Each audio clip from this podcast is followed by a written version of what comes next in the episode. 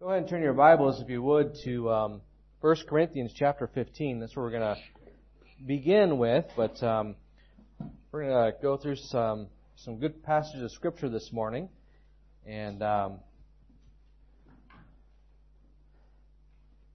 praying this morning that the Lord will speak to your heart.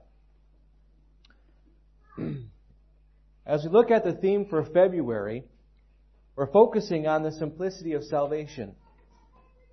Salvation is one doctrine that man has tried to cover, to overcomplicate, and in so doing has created confusion and bondage.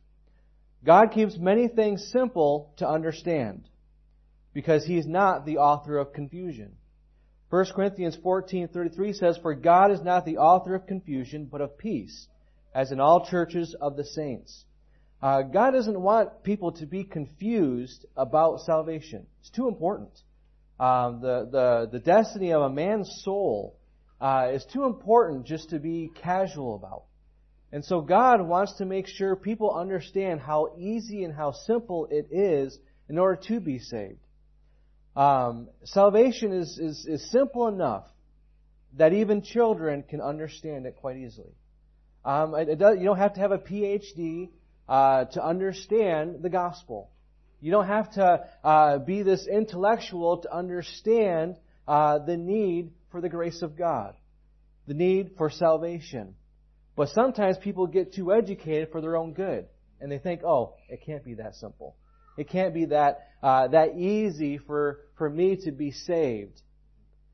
And, and that's where they fail because they're looking at trying to do other things rather than just to trust and just to believe and repent of their sin. You see, believing the gospel is how a person can be saved. That's why we, call the gospel the good news. Uh, because that is good news to us. Because without the gospel, we would have no hope. Uh, as, as you're there in 1 Corinthians chapter 15, look at verse number 1. Now, this little, through 1 through 4 is, is, is uh, where you find what is the gospel. It says here, Moreover, brethren, I declare unto you the gospel which I preached unto you, which also you have received, and wherein ye stand, by which also you are saved, if you keep in memory what I preached unto you, unless ye have believed in vain. For I delivered unto you first of all that which I also received, how that Christ died for our sins, according to the Scriptures, and that he was buried, and that he rose again the third day, according to the Scriptures. You see, everything that Jesus Christ did was according to the Scriptures. It was according to the Old Testament, the fulfilling of the prophecies. Uh, the gospel is Jesus dying on that cross for our sin, uh, and, and raising, uh, well, being buried, and then raising from the dead. That is the gospel, proving that He has victory. Um, most religions today are focused on trying to earn salvation and favor with God or their multitude of gods. This is because their eyes are blinded from what God has already done for them and that he now offers salvation freely. Turn if you would to 2 Corinthians chapter 4. 2 Corinthians chapter 4 verse number 3.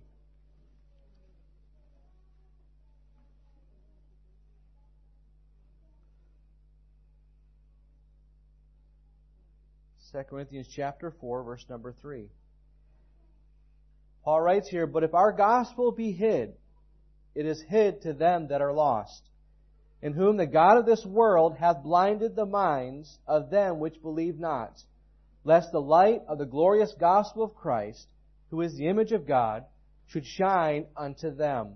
You see, Satan has blinded the eyes of people because he does not want them to see the gospel of Christ. He doesn't want them to understand the simplicity of the gospel, uh, the simplicity of what God has already done for us. And so he blinds them. He, he shows them that you have to do something. You have to earn salvation. It can't, it can't be as simple as just believing and, and putting your faith in Jesus Christ. There's got to be something more to it. And, uh, and this is a lie that he has fed multitudes of people and so they're always trying to do something to earn God's favor or the favor of their gods, their deities that, that, that they, they bow down to and think that are, are gods. And in fact, they're just idols.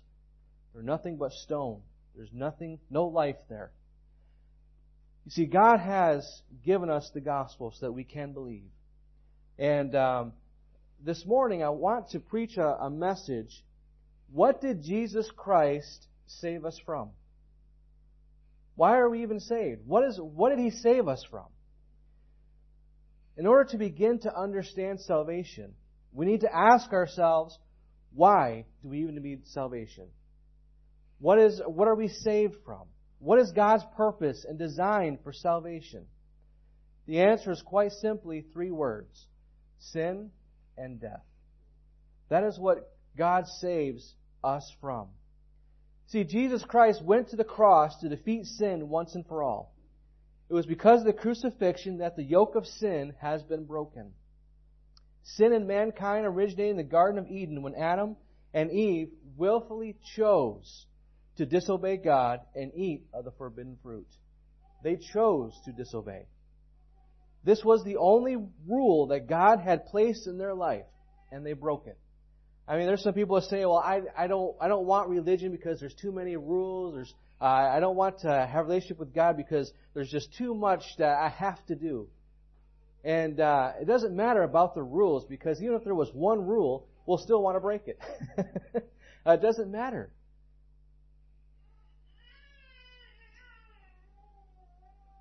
They were only told one thing do not eat of the fruit, and they disobeyed. Both their sin nature and the consequences of their sin were then passed on upon their children and their descendants, and to us today. For the last 6,000 years, sin has destroyed the lives of billions of people. I'm thankful, though, that God has given us a way to be saved from sin. Now, this morning I want to look at three attributes of sin that Jesus saves us from. That is, if you are a born again child of God. Let's go ahead and bow in a word of prayer and then we'll dive into the message this morning. Father, we thank you so much again. Lord, for your grace. Lord, for your love. For it was the love of us that you came and, and um, even came to earth. That you went to the cross because you loved us so much. Because you wanted to see us saved from sin. See us saved from death. And uh, I thank you, Lord, that you did go through the cross for me for those in this room, Lord, who have trusted you as their Savior.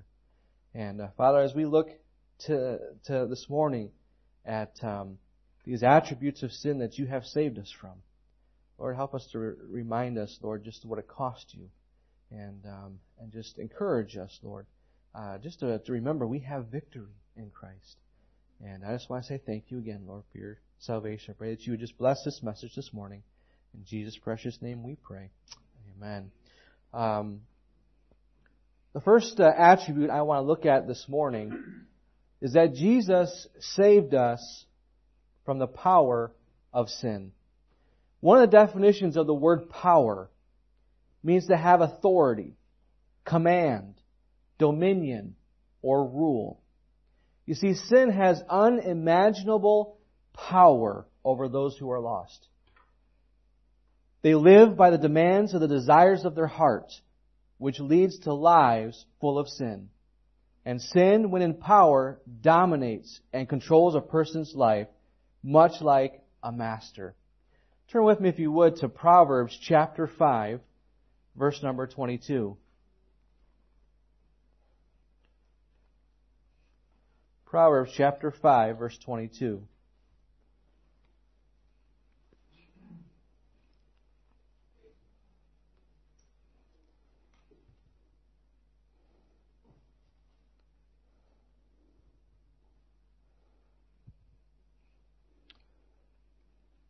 Verse 22 says, His own iniquities shall take the wicked himself, and he shall be holden with the cords of his sins. You see, sin is very much like an addiction. You know, we play around with it at first, not realizing that each time it's drawing us in closer and wrapping itself around our life like an anaconda does to its victim. Most of the time we sin and we seem to get away with it. Not realizing it's all a lie to keep getting us to do that sin. You know, when a, when a, when a snake goes into its victim, it doesn't just kind of uh, just quickly grapple it and, and squeeze and it, it slowly, it slowly starts to constrict. And um, the, the victim doesn't realize that it's doomed. But as that anaconda starts to tighten its grip more and more and more, that's exactly what sin does to us. As it, as it tightens around our life and, and pretty soon we, uh, we, we, we realize, you know what, we're trapped. See, eventually some people begin to realize that what they're doing is wrong. And they seek to stop and, and escape doing it. But most of the time, it's too late. The more they struggle to not do that sin, the more they seem to do it. Sin is now in complete control of their life. Seems no matter what they do, they cannot escape what they are doing and feel the hopelessness of being trapped. But thankfully, there is one person who can help you get out of that bondage, and that is Jesus Christ. Only He can set you free. Turn with me, if you would, to John chapter 8. John chapter 8, verse number 31.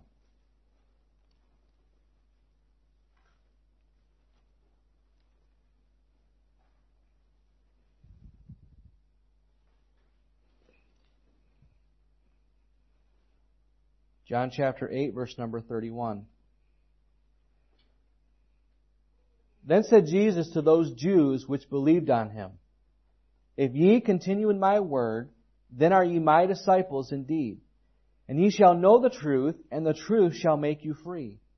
And they answered him, We be Abraham's seed, and were never in bondage to any man. How sayest thou, ye shall be made free?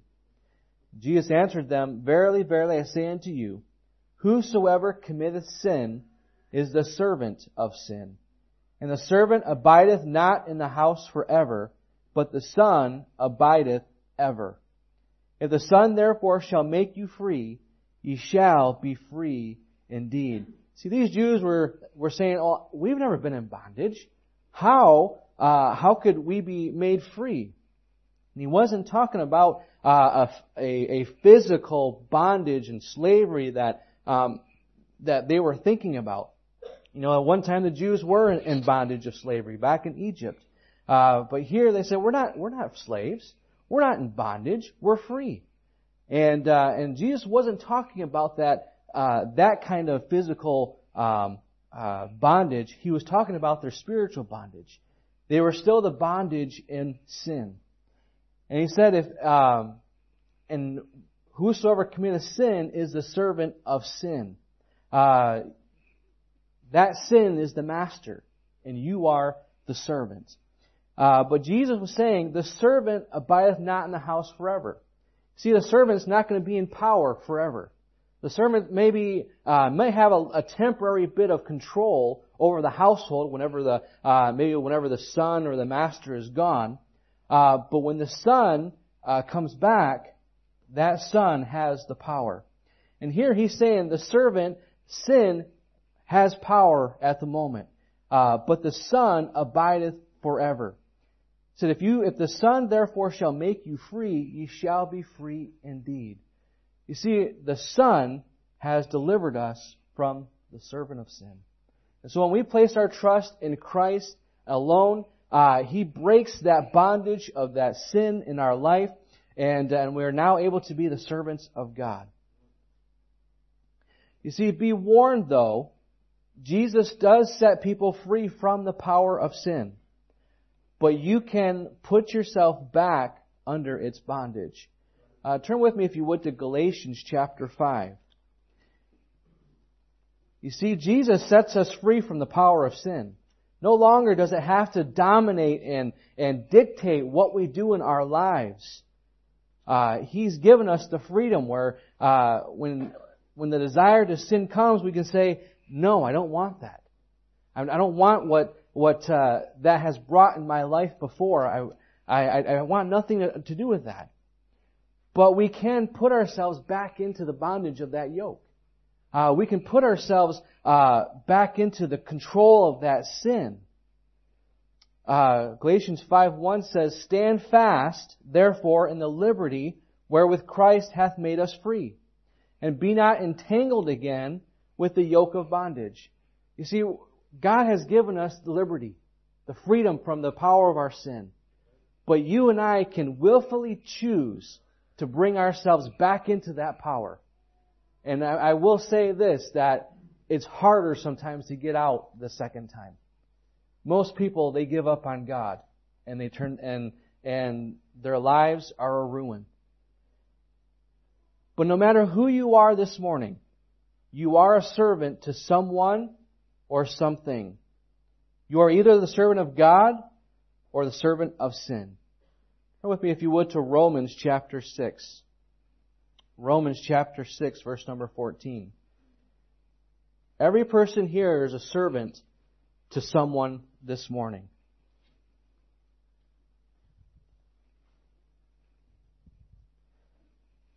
Romans chapter 6, verse number 14.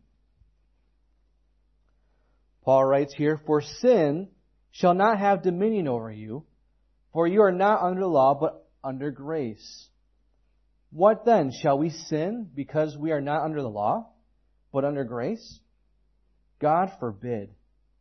Know ye not that to whom ye yield yourselves servants to obey, his servants ye are to whom ye obey, whether of sin unto death, or of obedience unto righteousness. But God be thanked that ye were the servants of sin, but ye have obeyed from the heart that form of doctrine which was delivered unto you. Being then made free from sin, ye became the servants of righteousness. I speak after the manner of men because of the infirmity of your flesh. For as ye have yielded your members servants to uncleanness, and to iniquity unto iniquity, and so now yield your members servants to righteousness unto holiness. You see, now we have a choice who we want to serve. You see, God freed us from the power of sin. But now it's up to us. We must decide who do we want to serve. Do we want to serve the sin and, and, and put ourselves back under that bondage and, uh, and, and the iniquity of it? Or do we want to now serve God and serve righteousness? Uh, we now have that choice. We now have um, uh, the chance to choose. You may be sitting here in your seat this morning and you're thinking, I'm struggling with sin in my life and I'm saved. What can I do to break this yoke of bondage that I've brought myself under again? First of all, you need to repent of what you've been doing. Confess it to God alone and ask Him to restore your relationship with Him. Then start building your relationship with Him again. The closer you get with God, the easier it is to not desire sin. The closer you walk with God, the easier it is to avoid sin, to avoid making the wrong choices. Uh, but if your if your relationship with God is is strained, is is um, minimal at best, man, you're to have a hard time standing in this world because there's temptation all around us, and uh, if you don't have uh, that relationship with God, you're to fall for everything. Now, this morning, not only did Jesus save us from the power of sin, but He also saved us from the passion to sin. Now, what I mean by that is one of the definitions of the word passion means to have a great zeal or desire for something or someone. Not only did Jesus save us from the power of sin, but He also saved us from the passion or the desire to sin. See, when we were lost, we did whatever we wanted to do and we really didn't care about the consequences. I mean, we, you know, we did what we wanted to do. You know, we, we thought of ourselves and that was it. You know, we didn't care who we hurt. Uh, we didn't care uh, what our actions did. We did what we wanted to do and that was all that mattered. And most of us really did not care about what God said and had no interest in reading the Bible, in praying, or attending church. If we did those things, most of us did them out of duty or because we had to. Uh, I didn't grow up in, in a Christian home, so I didn't. I my parents never brought me to church, never uh, dragged me to church, um, and so I didn't grow up in a in a Christian home. Uh, but I know there's some people where, uh, you know, they went to church every single Sunday and, and you went to church no matter what. And, uh, and, and there may be some in here that said, you know what, I went to church, but I, man, I, I, I endured it. I, I went because I had to, because mom and dad made me. And, um, and, and it's easy to get into that, that mind frame of, uh, of church as a, as a has to thing. And, uh, rather than we get to go to church. We get to worship God. Uh, turn if you would to 1 Corinthians. Hold your place in Romans 6 because we're going to be right back. Um, but turn, if you would, to 1 Corinthians chapter 2.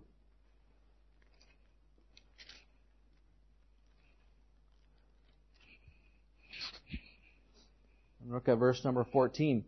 You know, there might be some people who, who went to church and, and, um, you know, and, and, and they did enjoy it or they, they did certain things, but they just never understood it because they weren't saved.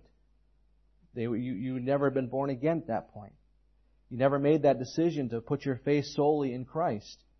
Because verse number 14 says, But the natural man, that's the, the man who we were before salvation. Receive not the things of the Spirit of God, for they are foolishness unto him. Neither can he know them, because they're spiritually discerned. Uh, when before you got saved, uh, I remember, man, I, I, I, tried reading the Bible and it went way over my head. I couldn't understand any of it. Um, but after I trusted Christ as my Savior, God began to show me and, and illuminate uh, uh, what the scriptures actually meant and, and to help me to understand. And that's what the Holy Spirit is in you for, is to help you to understand God's Word, is to draw you closer with God. And, uh, and so, um, but most people in this world today, they really, they really don't care really what God says. They, they want to live life their own way. They don't care what God says. They don't care uh, what anybody else says, what the Bible says. They want to live the life that they want to live, and they're not interested in hearing anything about it. But for a Christian, that is supposed to change. That desire should have been removed.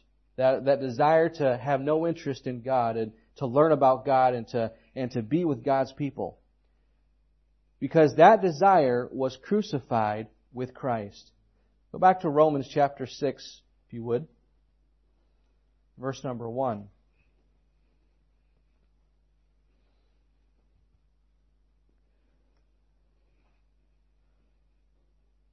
Verse 1 says, What shall we say then? Shall we continue in sin, that grace may abound? Verse 2 says, God forbid. How shall we that are dead to sin live any longer therein? Jump down to verse number 6. Knowing this, that our old man, that old nature, is crucified with him, that the body of sin might be destroyed, that henceforth we should not serve sin. For he that is dead is freed from sin. Now if we be dead with Christ, we believe that we shall also live with him. Knowing that Christ, being raised from the dead, dieth no more, death hath no more dominion over him. For in that he died, he died unto sin once in that he liveth, he liveth unto God. Likewise reckon ye also yourselves to be dead indeed unto sin, but alive unto God through Jesus Christ our Lord. See, our old nature, that old man, which was, which was desires of our flesh before salvation is dead. That part of you, when you trusted Christ as your Savior, that old man, that old nature was uh, was put on the cross with Christ. It's dead. This is why we are free from the power and the passion of sin. We need to also look at our lives and realize we're dead to the pull of sin. I mean, you know, verse number um, seven says, "For he that is dead is freed from sin." You know, when that temptation to sin comes, you should just look at yourself. You know what? I'm dead to that. Dead things don't respond. Dead things don't do things. And so you need to say, you know what, I, am not going to do that because in the mindset, I'm, that part of me is dead. And to turn away from it. You see, it no longer has dominion. but it still seeks it. That old nature still seeks to have dominion in your life. You need to look at yourself as being alive towards God and not to yourself and what you want. The reason why we sin, the reason why we get back to sin is because uh, we look at it and say, this is what I want. Not whether or not is this what God wants in my life. Would God be happy with this choice that I'm about to decide to make? No, we do it because we want to do it. Uh, you know, people don't fall into sin. They jump into it. Because they've already made that decision to do it. You see, a Christian's desires should change when you get saved. There should be a desire to want to know God, to read His Word, and to learn all that you can about Him and draw as close to Him as possible. If there has been no change in your life, and you're still living only for yourself, could care less about what God thinks, then you may want to seriously consider if you're even saved. If there's been no change in your life, now I'm not here to be a fruit inspector. You know, I can't see your heart. God knows your heart. But if there's been no change in your life, no change in desire in your life, you still do uh, go out and you sin and you don't care, there's got to be something wrong in your heart then. You're either not saved or you're so backslidden from God that you have no desire of what God even is telling you. We shouldn't have that desire as a Christian. But sadly, Christians today would rather be, try to be happy in their sin than living holy for their Savior. Turn, uh, keep your place in here, but turn to 1 Peter chapter 1 to the right. Go past Hebrews and James and 1 Peter.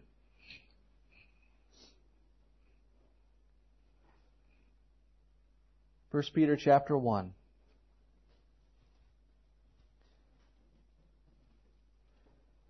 This morning I just want to I want to encourage you. We don't have to be we don't have to live a life of defeat. Jesus Christ defeated sin once and for all on the cross. And we don't need to live our lives uh, bowing down to sin and living in the bondage that, that, that sin brings us under. He has given us liberty. He has given us freedom. 1 Peter chapter 1 verse number 13.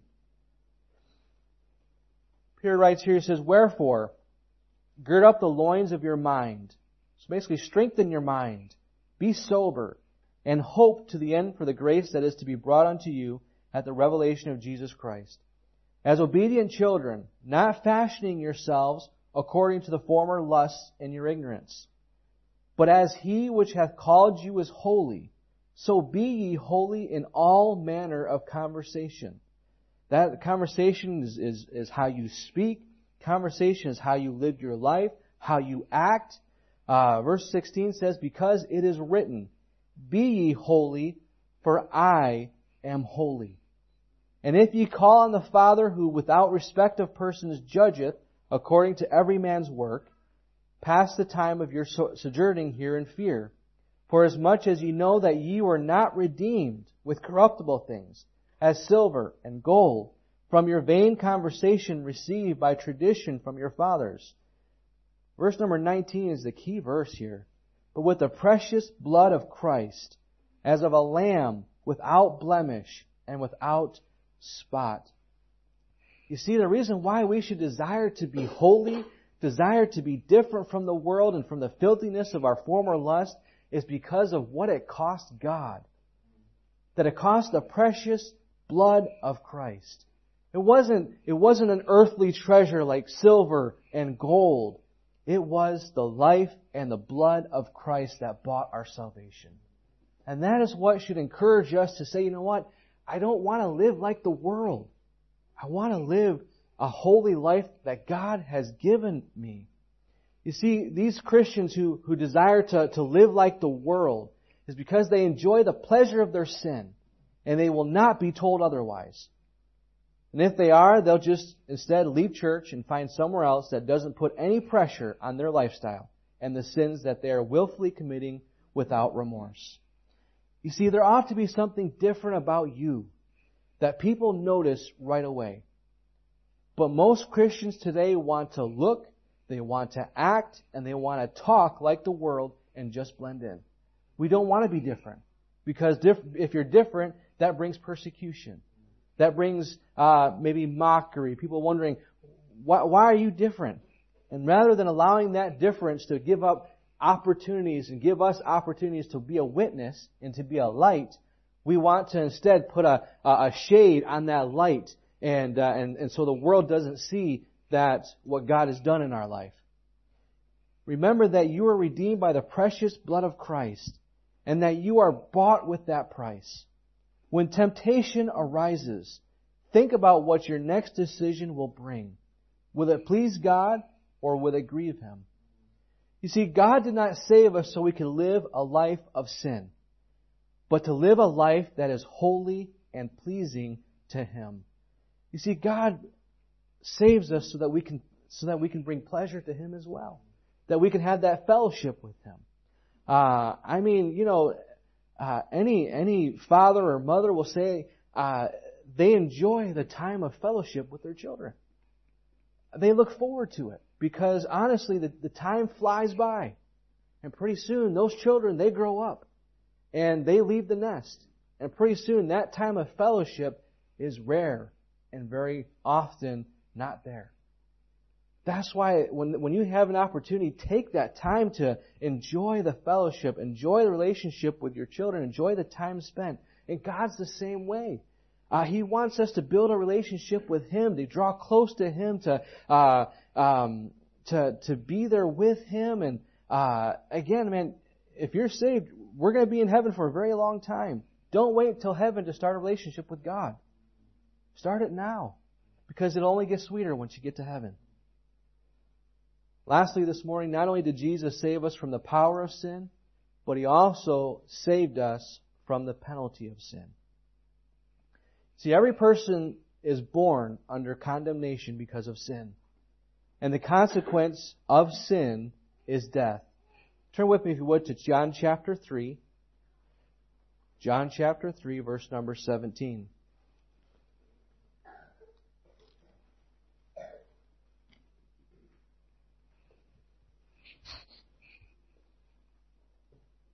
John chapter 3, verse number 17.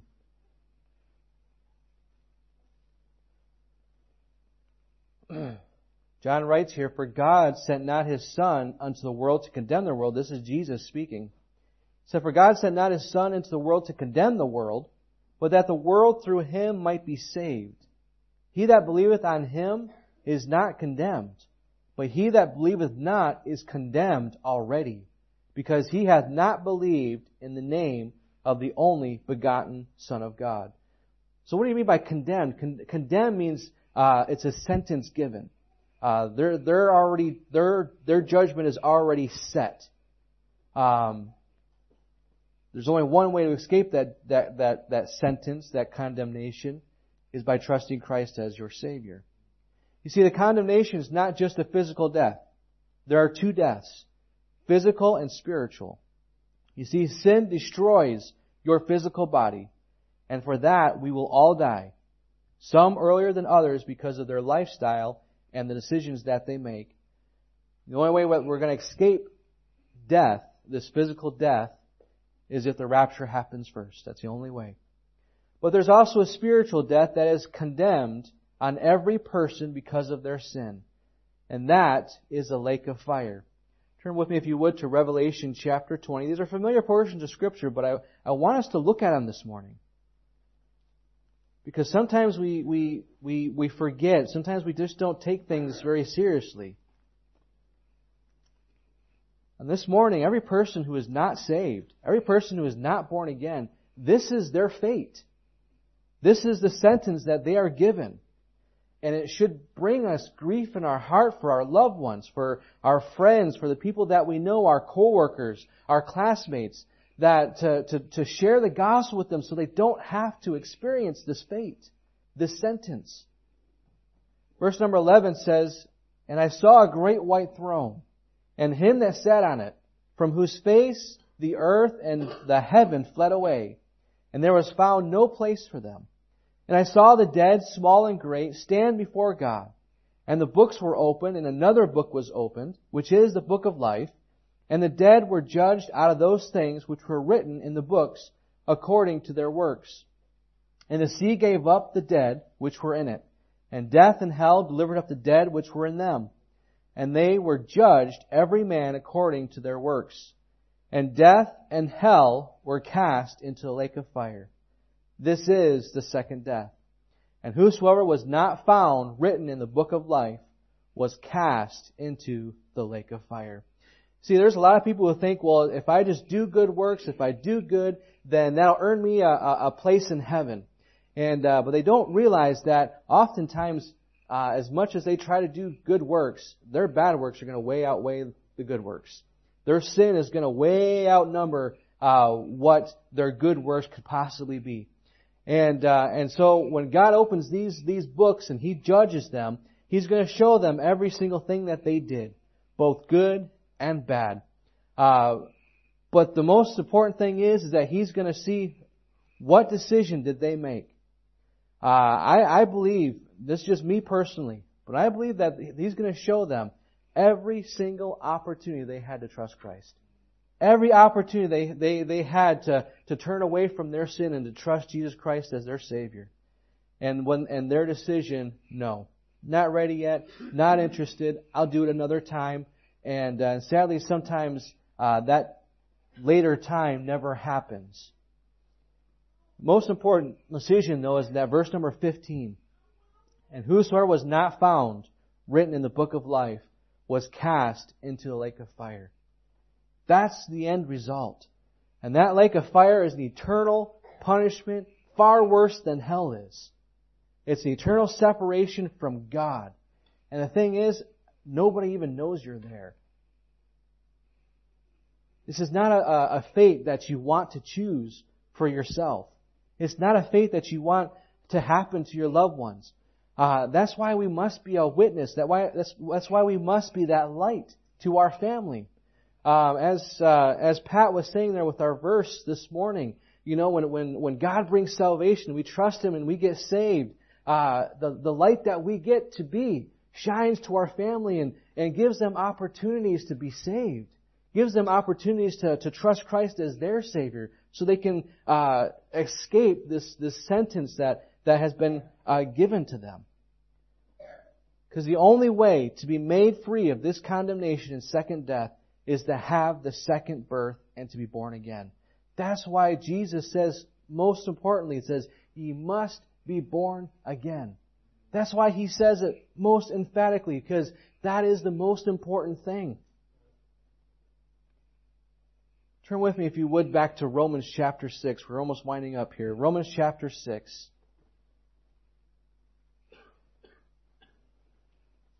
I just plead with you this morning, if you're not saved, if you're not born again, I don't want that destination to be your destination. We don't have to make that choice of, of going to the great white throne of judgment. But God has given us that opportunity to be saved that opportunity to, to escape that condemnation and to have eternal life. Look at verse number 20 in, Romans chapter 6. It says here, when, when ye were servants of sin, ye were free from righteousness. See, when we lived, uh, before we were saved, our old nature was that servant of sin. No matter what you did, you could never do anything that was righteous in God's eyes. Nothing you did was, uh, was good. In fact, all of our good deeds that we tried to do and the things that we thought were righteous, God says are nothing but filthy rags. Because we were trying to earn our salvation. Whether or not we were thinking that, but in reality, that's what we were trying to do. You see, in fact, all of our good deeds meant nothing before salvation. This is why scripture says that there is none righteous. No, not one. There's not a single person righteous in this world today. We've all been born a sinner.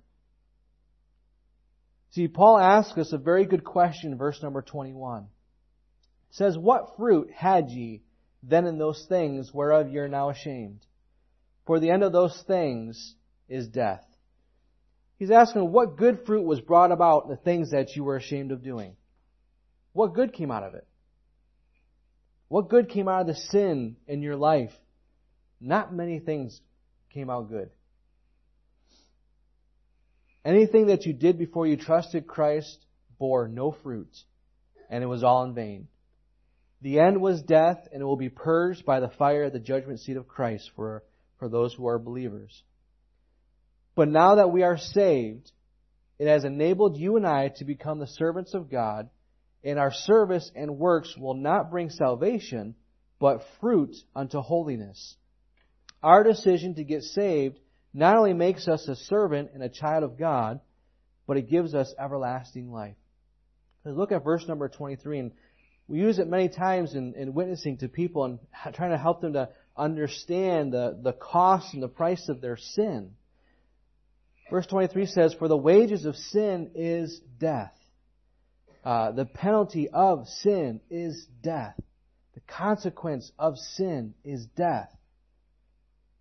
But the gift of God is eternal life through Jesus Christ our Lord.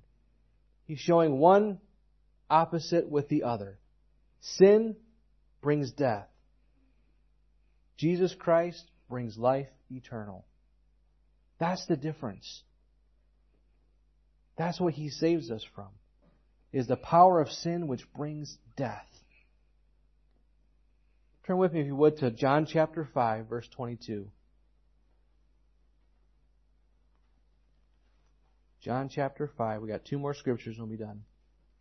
John chapter 5, verse 22.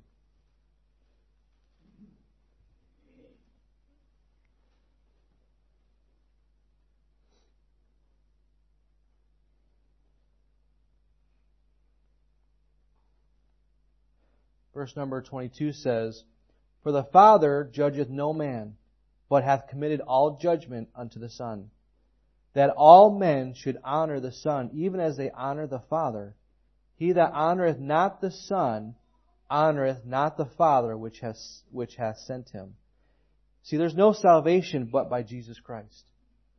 There is no other way. That's why Jesus Christ says, I am the way, the truth, and the life. No man cometh unto the Father but by me. Uh, Eric said it earlier this, this morning. So there's no other name whereby we, we must be saved. Only through Jesus Christ. That's it. No one else. No other God, no other person, nothing else can deliver you from the penalty of sin, which is death, but Jesus Christ. He is the only answer. And I ask you this morning, if you are not saved, don't put, don't put that off. Don't trust in something else because you'll find out with great remorse it was all in vain. Lastly, turn to, if you would, to Romans chapter 8 and verse number 1.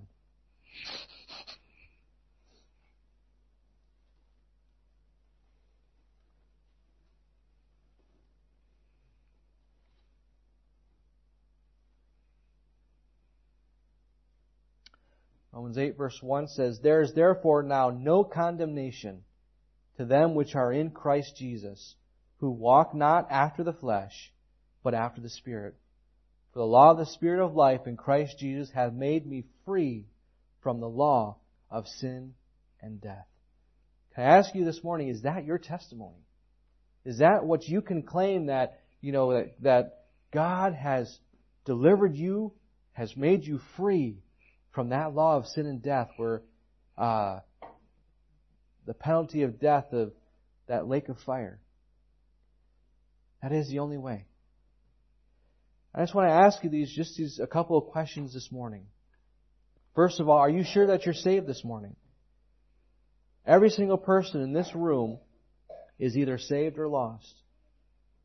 God doesn't deal with gray areas. It's either are you saved or are you lost?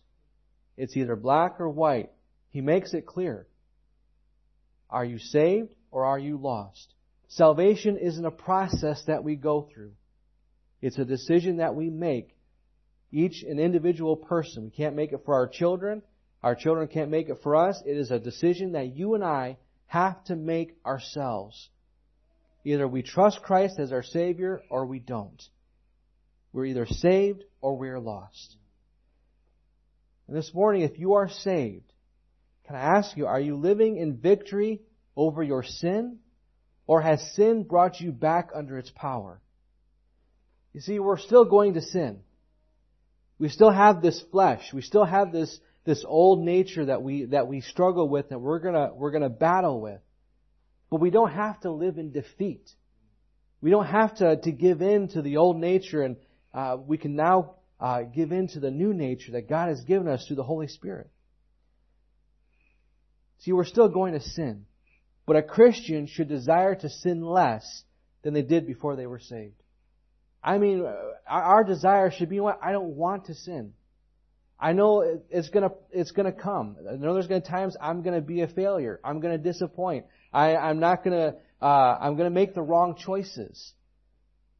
But I don't need to live in the defeat of that sin. But instead remember that God has given me the victory. He has given me, uh, I'm no longer underneath that power of sin. That when the, the temptation comes the next time, I can say, no, I'm not going that way.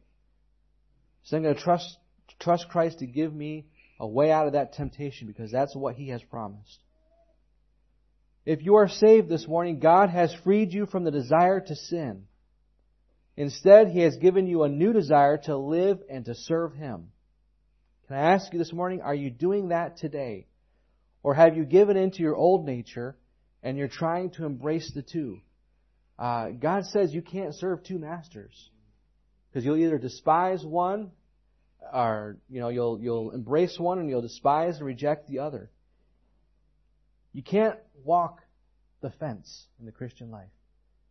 You may be able to try to walk it for a little bit of time, but sooner or later you're going to fall.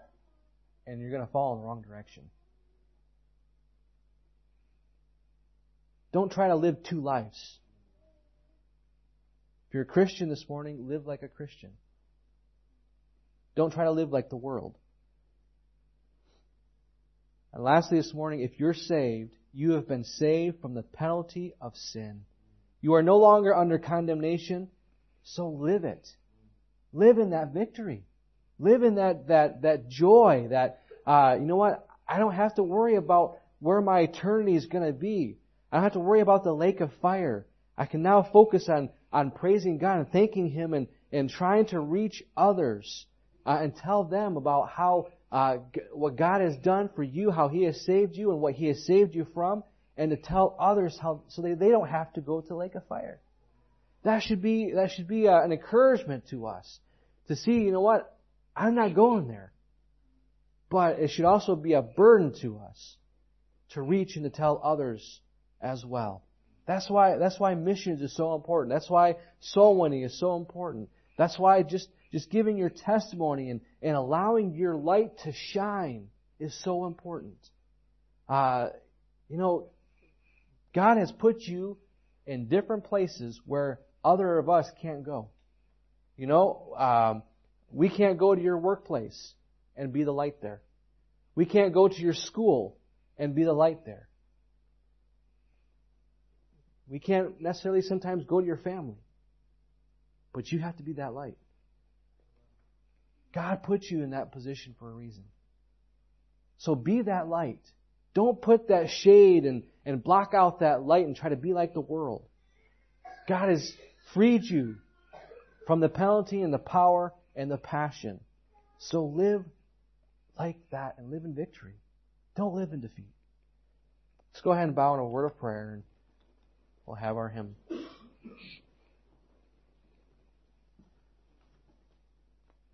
Father, I do thank you this morning. Lord, as we're looking at the, simplic- the simplicity of salvation, Lord, we need to understand what it was that we got saved from. Why do we even get saved? What's the purpose of it? Lord, I pray this morning that just a reminder of just exactly what Jesus did for us. What was so special about that cross. Why he paid the debt for our sin. It was to remove the power. It was to remove the passion.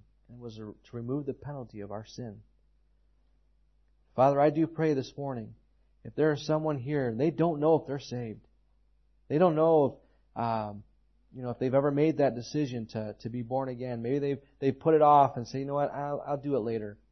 Lord, I, I pray that they do not leave this morning with that in doubt. I pray that they'll come to myself or to Dan or, uh, you know, uh, ladies would come or just that they would just know that where their, their eternity lies. Because Lord, I know as soon as we leave this church, life comes out and we forget about what we were thinking about. And uh, Lord, I just pray that if there's someone here who just does not know, maybe they're just not sure, God, that um, they would have the courage to come up after the service and that they would speak with us. And show them from your word how they can know and trust Christ as their Savior and without a doubt know that they have salvation. Lord, you made it so easy. And I do thank you for that, Lord, that you didn't make it so complicated. And Lord, I pray that you would also encourage us, Lord, to, to live in victory, to live in the freedom and the liberty that you've given us for life. We no longer have to live in bondage. We no longer have to live in, in fear. We no longer have to, uh, to live in, in hopelessness. But God, you have set us free. And help us to live in that victory, to live in that, uh, just that newness of life, Lord, that, that you've given us. And uh, Lord, just help us also to be a witness, to be a light in our, in the people that we're around. God, that might be the only time that they ever see the light is through us. And I pray that you give us courage. Give us, um, Lord, just give us discernment as we talk with people. Give us wisdom. And uh, Lord, that you would just uh, help us to be a testimony. And Father, I do thank you so much again for, for this church and, and Lord, just for uh, your grace. In Jesus' precious name we pray. Amen.